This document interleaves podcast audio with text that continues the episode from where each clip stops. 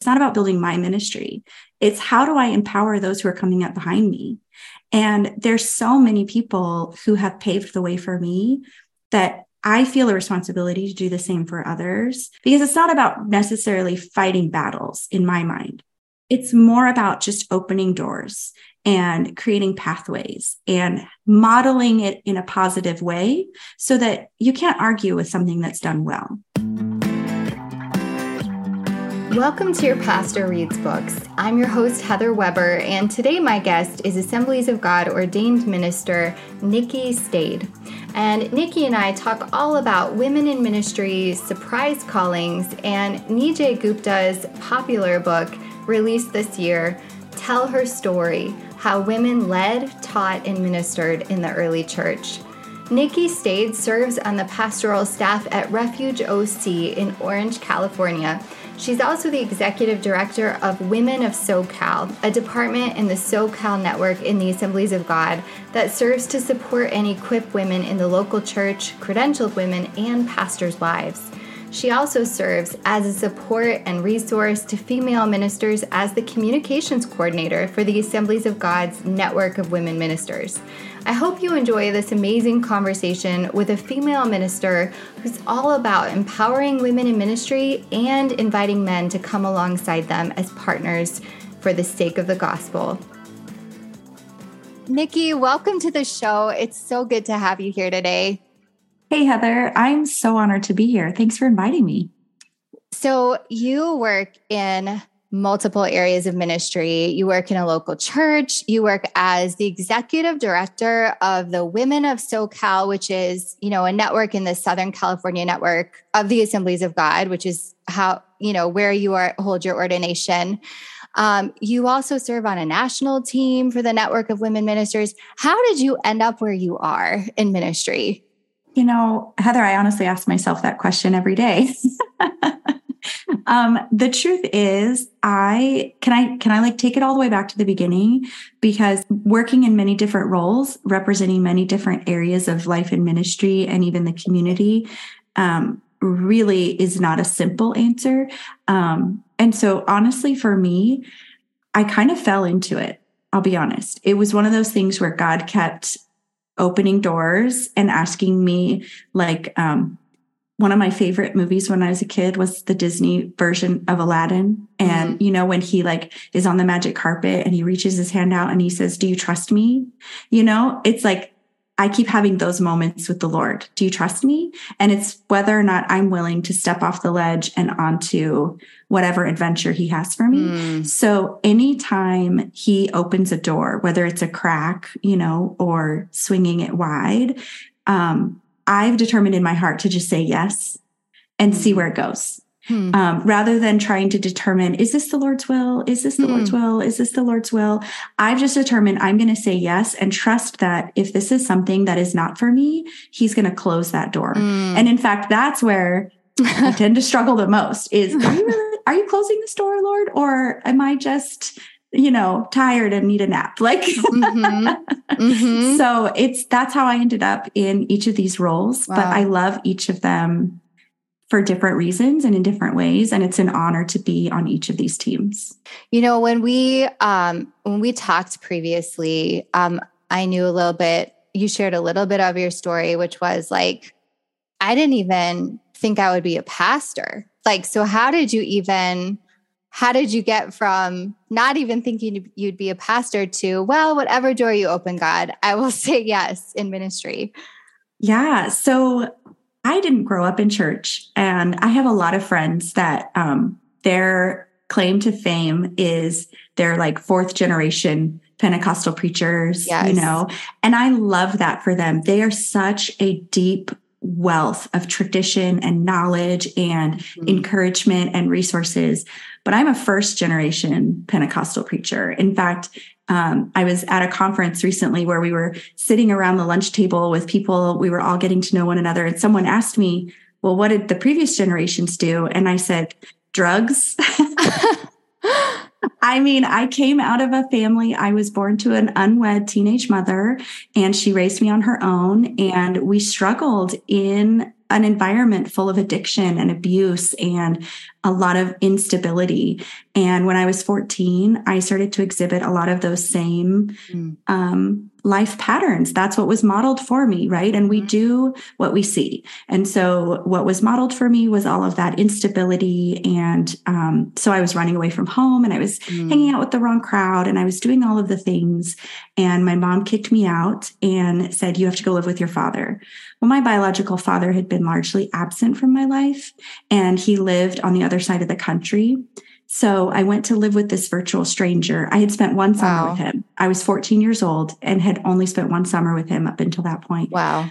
But in that time, since you know, he graduated high school and then 14 years later I moved in. He had become a Christian mm. and I was immediately just introduced into this world of church life. Wow. I got saved in a church plant in high school and I found my people. It was like as soon as I realized that Jesus was the one that I was looking for in mm all of that searching and dissatisfaction, I couldn't get enough. And so I just wanted to be around the church all the time. Wow. So when I was 18, I was now too old for youth group, but not really like ready to go be with the grown-ups, you know. And so I did that mm-hmm. thing where you just kind of keep hanging out and saying, How can I help? How can I help? And so mm-hmm. I started as a serving as a youth leader. And then um, we would do anything that we needed to do, set up chairs, you know, anything. I was just always at the church all the time. And as I grew and became a, an, actual adult. I got married. Um, you know, like I'm, I'm not saying that's the marker of adulthood. I'm just saying for me, like it, I was no longer just that weird out of high school kid. Like I was now well into my 20s and even heading into my 30s. And I'm starting to get to where I'm teaching Bible studies. God's just mm. continuing to open doors for me in the, you know, the, the church that I was serving in. And, um, I thought, you know, I want to at least do this well. Like if I'm going to teach the Bible, mm. I want to make sure I'm not committing accidental her- heresy, you know. So um, so our denomination here in my local area in Southern California, we have what's called School of Ministry. So I thought I'm just going to go to a class or two, mm. try to learn what I can about being a better Bible study teacher. Mm. And I showed up on the first day of School of Ministry and I realized I've made a big mistake this is not just to learn how to be a better Bible study teacher. This is like basically pastor school. Mm. And I was like, oh, wait, but I'm a girl. I don't know if you noticed, mm. but I'm, mm. I'm a woman, you know?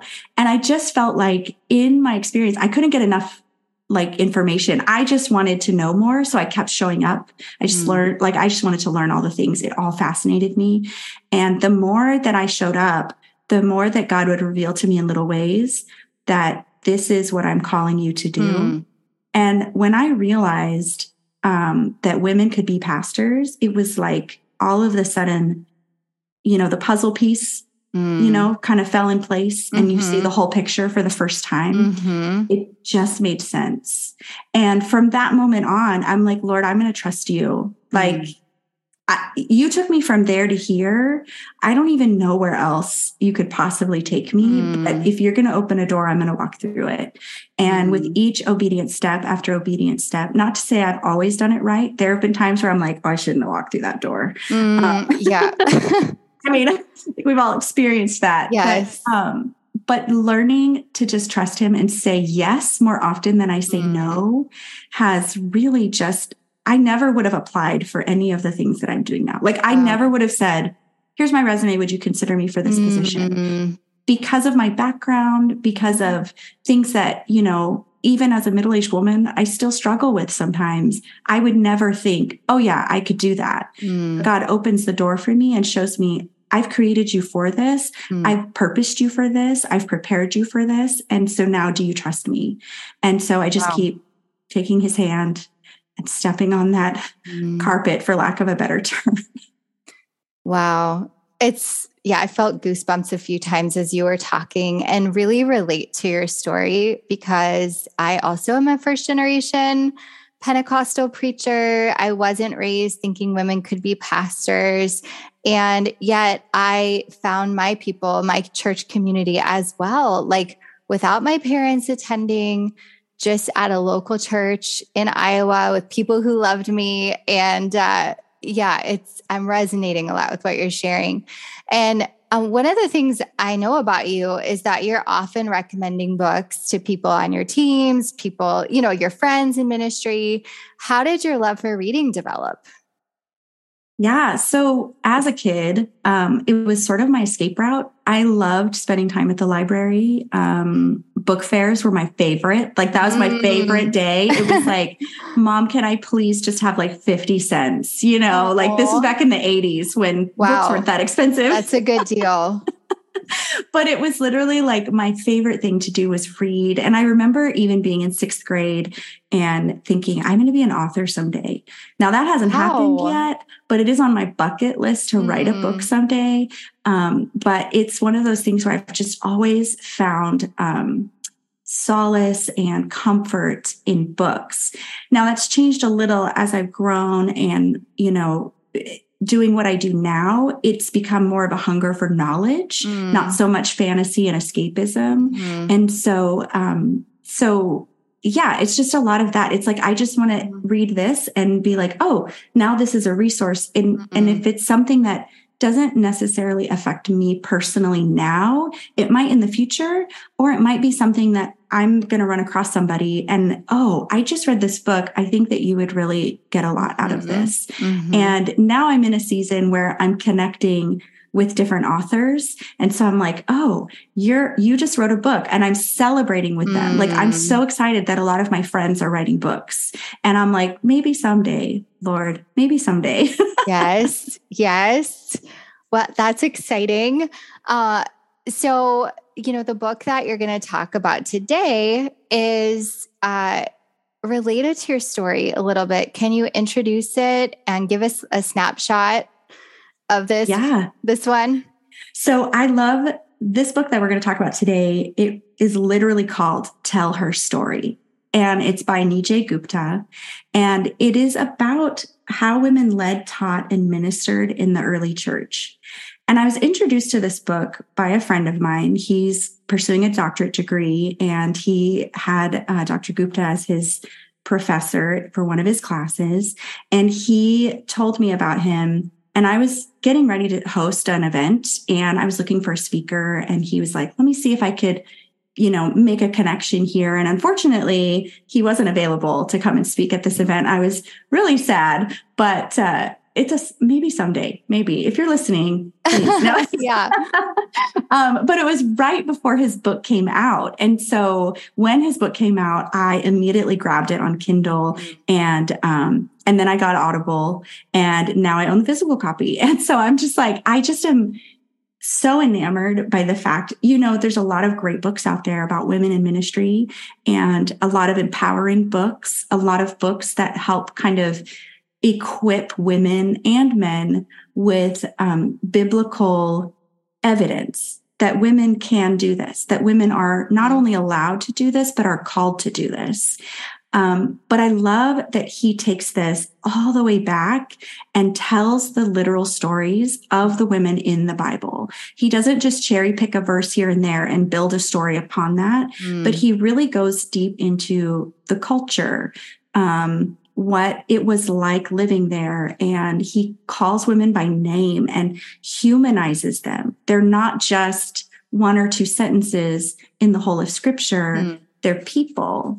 And I just found that whole point of view fascinating. Mm-hmm. Was there a particular um, part of scripture that you felt he just really particularly illuminated for you? Yes. So there's a couple. Um, right in the beginning, he jumps into the story of Deborah. Mm. And she's often either um, overlooked and dismissed as, well, she just, you know, she had to do it because the men wouldn't step up. Yeah. You know what that. I'm saying? Yep, and, I hear that. We still hear that a lot today. Like, well, if a man had done it, then a woman wouldn't need to, or, yeah. you know, whatever. But he really points out that no, no, she was meant to do that. She was well equipped to do that. And um, she was really, there's a part here uh, on the bottom of page 19 of the physical mm-hmm. book. He writes Deborah is an important answer to the question can a woman dot dot dot Or is a woman allowed to? Dot, dot, dot. Deborah could, Deborah was, God was behind it. Hmm. And I just love that so much. Um, he also goes into in the very next chapter about um, about Eve, Hmm. and he talks about he goes all the way back to Genesis, and he really picks up on the idea of Eve being created as helper. Hmm. And this is something that again women hear a lot. Like, well, Eve was created second, and she was really created to be like Adam's assistant, right? Mhm, Or mhm, um, second in command, or whatever you want to call it, right? mhm. Um, and this especially gets brought up a lot when when you're talking about female lead pastors or women on the board. But he goes into the Hebrew word ezer Mhm. and how that word isn't always adequately translated in English, Mhm. And how in this particular case, it's referring to Eve, but in just about every other case it's used throughout scripture, it's referring to God as Hmm. our helper. Not Hmm. to say, and he points this out, not to say that Eve is Adam's savior, because she's not, but that she isn't his servant either. Yeah.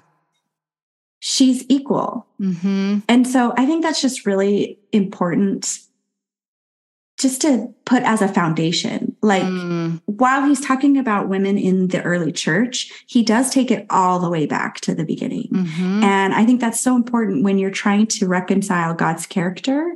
You really do have to know the context of what's going on in scripture. And if you understand God's character, it's a little bit easier to be like, oh, yeah, he definitely, like, yes, Jesus respected and, um, and invited women in, but it's because God did it 1st Mm. Yeah, he did it in Genesis. Mm-hmm, mm-hmm. It, it'll. I was trying to think of like, and I've heard this about ezer before. I've tried to think of language, you know, better language other than assistant or helper.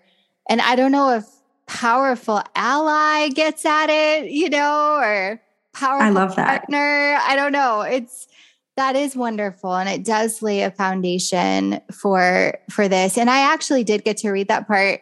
For those listening who don't know, I lost my copy of Tell Her Story and I was bemoaning this fact online and you Nikki sent me another copy and I never found my original copy. So I hope somebody's really benefiting from it right now.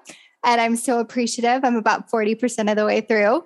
Awesome. Uh, yeah, but but tell me, Nikki. So uh, a book like this would be useful for so many reasons and contribute to general scholarship about women in the early church. But how has the book and ideas from the book impacted your life of following Christ? Yeah, you know, I have so many great books on my bookshelf. I keep looking over here. In fact, the beginning of our conversation before you started recording, my whole book stack started to fall over because I'm trying to pull other books. I'm like, oh my gosh, Dr. Joy Qualls, you know, God forgive us for being women.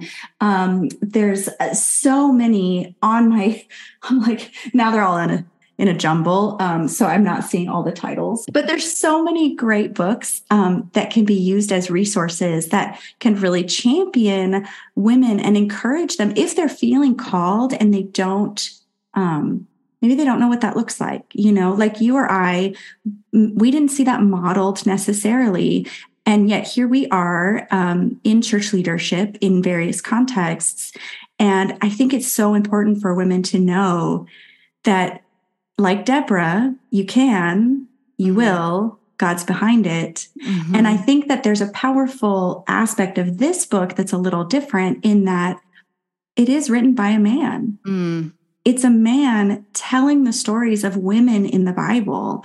And so, much like a friend of mine who is in the academic world and is constantly championing women in ministry, though she does not hold credentials herself, she has often said it's she doesn't feel called to get credentials at this time Mm. because for her it gives her a little bit more of a dog in the fight. She's Mm. it's not self-serving in any way for her to argue for women in ministry. She is not a woman in ministry. Mm, and i feel the same could be said about nijay gupta's writing mm, in that he's not a woman fighting for his place hmm. in the church leadership world in following the call that God has placed on his life. He is just a man who has collected this information and is putting it out there for the world. And no matter where you fall on the spectrum, whether you believe women should be or shouldn't be involved in church leadership, whatever your background is, you can't argue with what he has placed between the two covers of this book. Mm. This is what women were like in scripture and this is what their roles were. This is how Jesus interacted with them. Um, you can't argue that Jesus was respectful and he was kind and he listened and he had actual conversations with them. He didn't just order yeah. them around. He actually yeah. sat down and wanted to discuss matters of life and spirituality with them. And, um, and I think that there's something to be said that a gentleman would write this Mm-hmm. And now we can have it in our library and pull it out whenever we need somebody to just encourage us. Hmm. You know what? You can do it. You will mm-hmm. do it because God is behind you. And I just love that.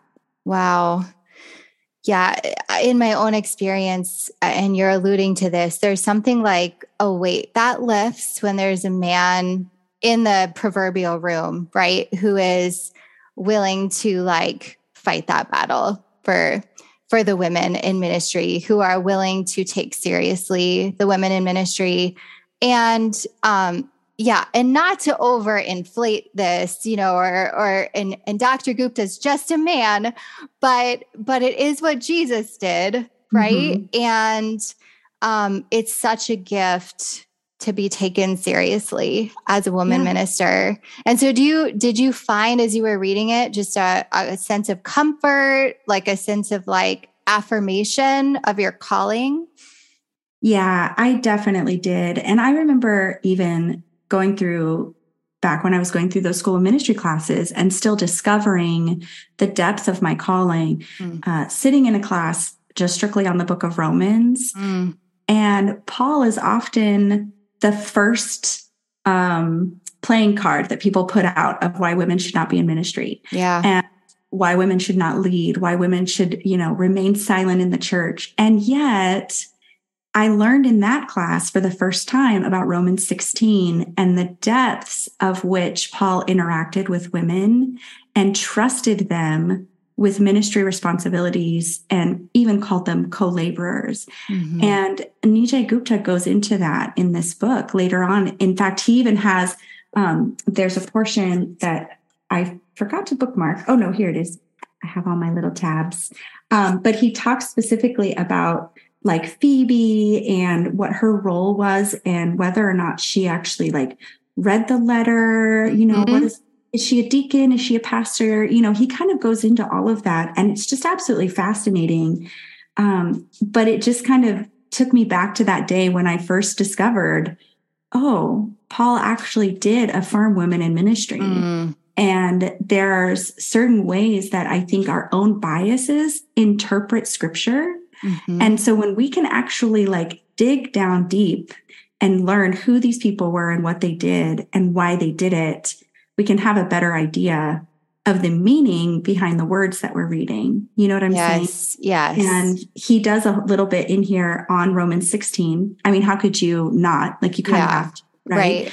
But I love in the very back, he has the what about section. Mm. And it's mm. really like practical, um, you know, what about the submission texts in the New Testament household codes? Like he talks about mm. that. He mm. talks about the hard stuff. Mm. He doesn't just like slap some flowers on it and say, oh, you know, yeah. He actually like digs in and shows that he's done his research. And mm-hmm. it's really encouraging because I'm in a place now where um, I'm very secure in my calling. You know, when I was in my early 20s, I didn't know that I was even called because I didn't know this was allowed. When I was in my 30s, I was discovering it. I was beginning to take my first steps in my calling. Mm-hmm. Um, and I, but I was insecure. I wanted people to like me. I didn't want to rock the boat. Mm. And now I'm middle aged. Okay. I'm like in my 40s and I am in a place where while like i said there are certain things where i still kind of struggle i think we all do right mm-hmm. it's part of our yeah humanness um But I'm in a place now where I have to get over some of that because it's time for me to pass the baton. Yeah. I'm now in a place where I'm championing others mm. and I'm trying to encourage and equip others in their calling. Mm-hmm. And I see the young 20 somethings and the young 30 somethings coming up behind me.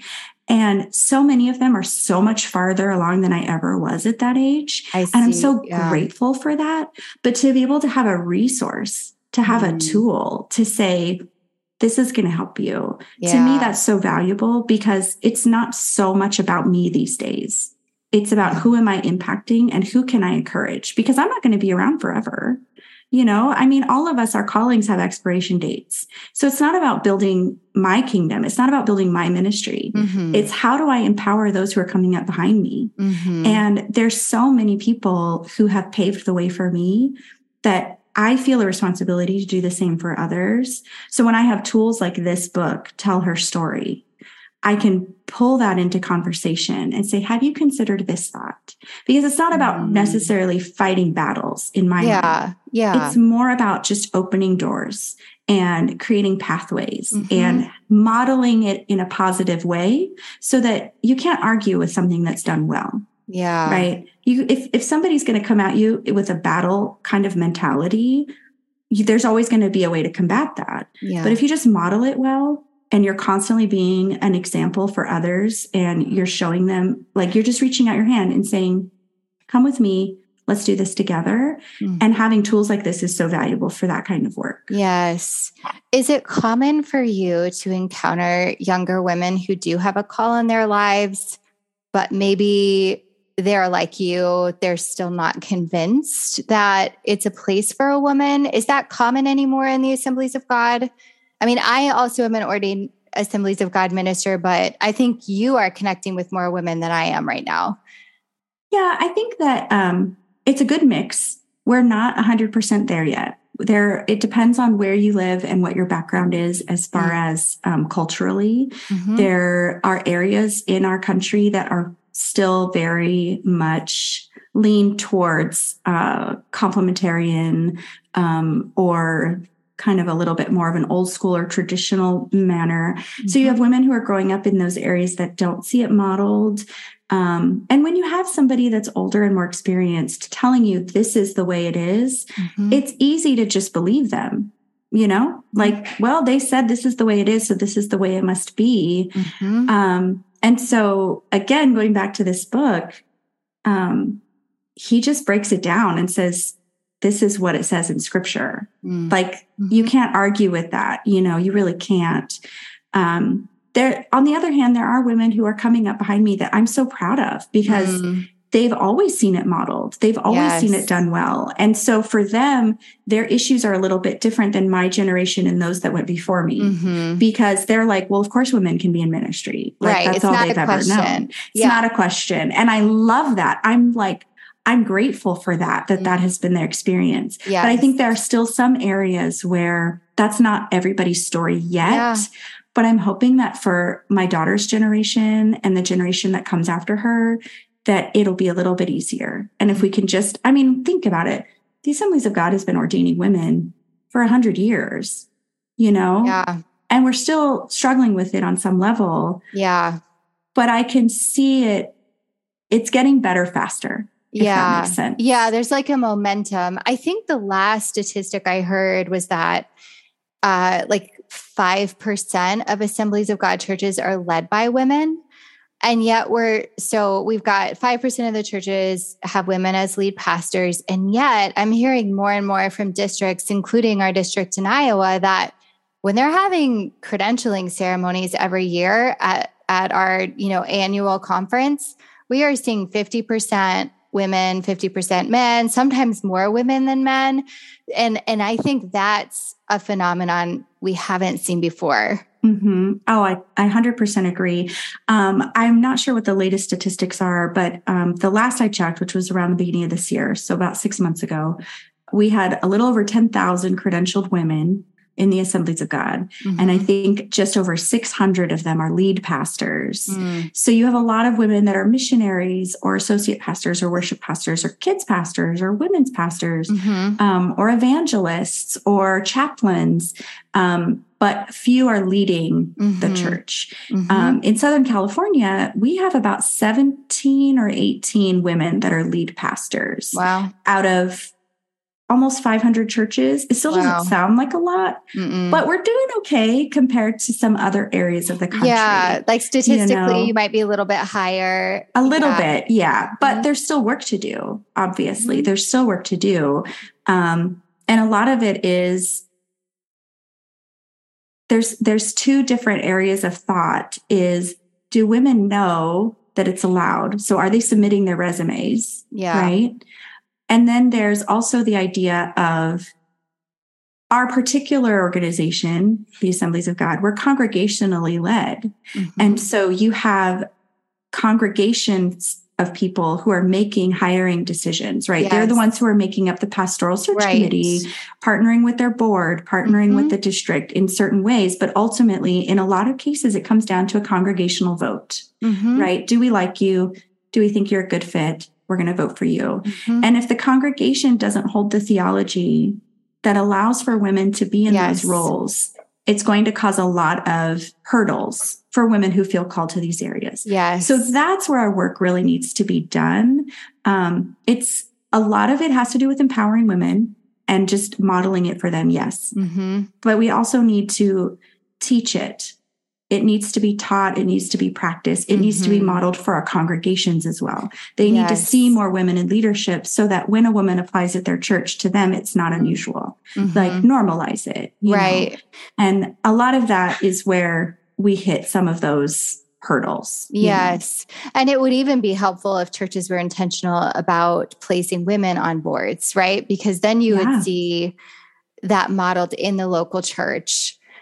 Wow, Nikki, this is really good. I'm wondering if there is any uh, last piece of wisdom that you would want to pass on to either a woman listening who is trying to discern her calling or a man listening who is you know trying to discern what scripture says about this topic or you know how to feel about about women ministers in their churches uh, any last bits of wisdom Yeah, I think I think I would just encourage women to continue to follow after Christ, not a calling. I think it's very important for women to know that you can be called.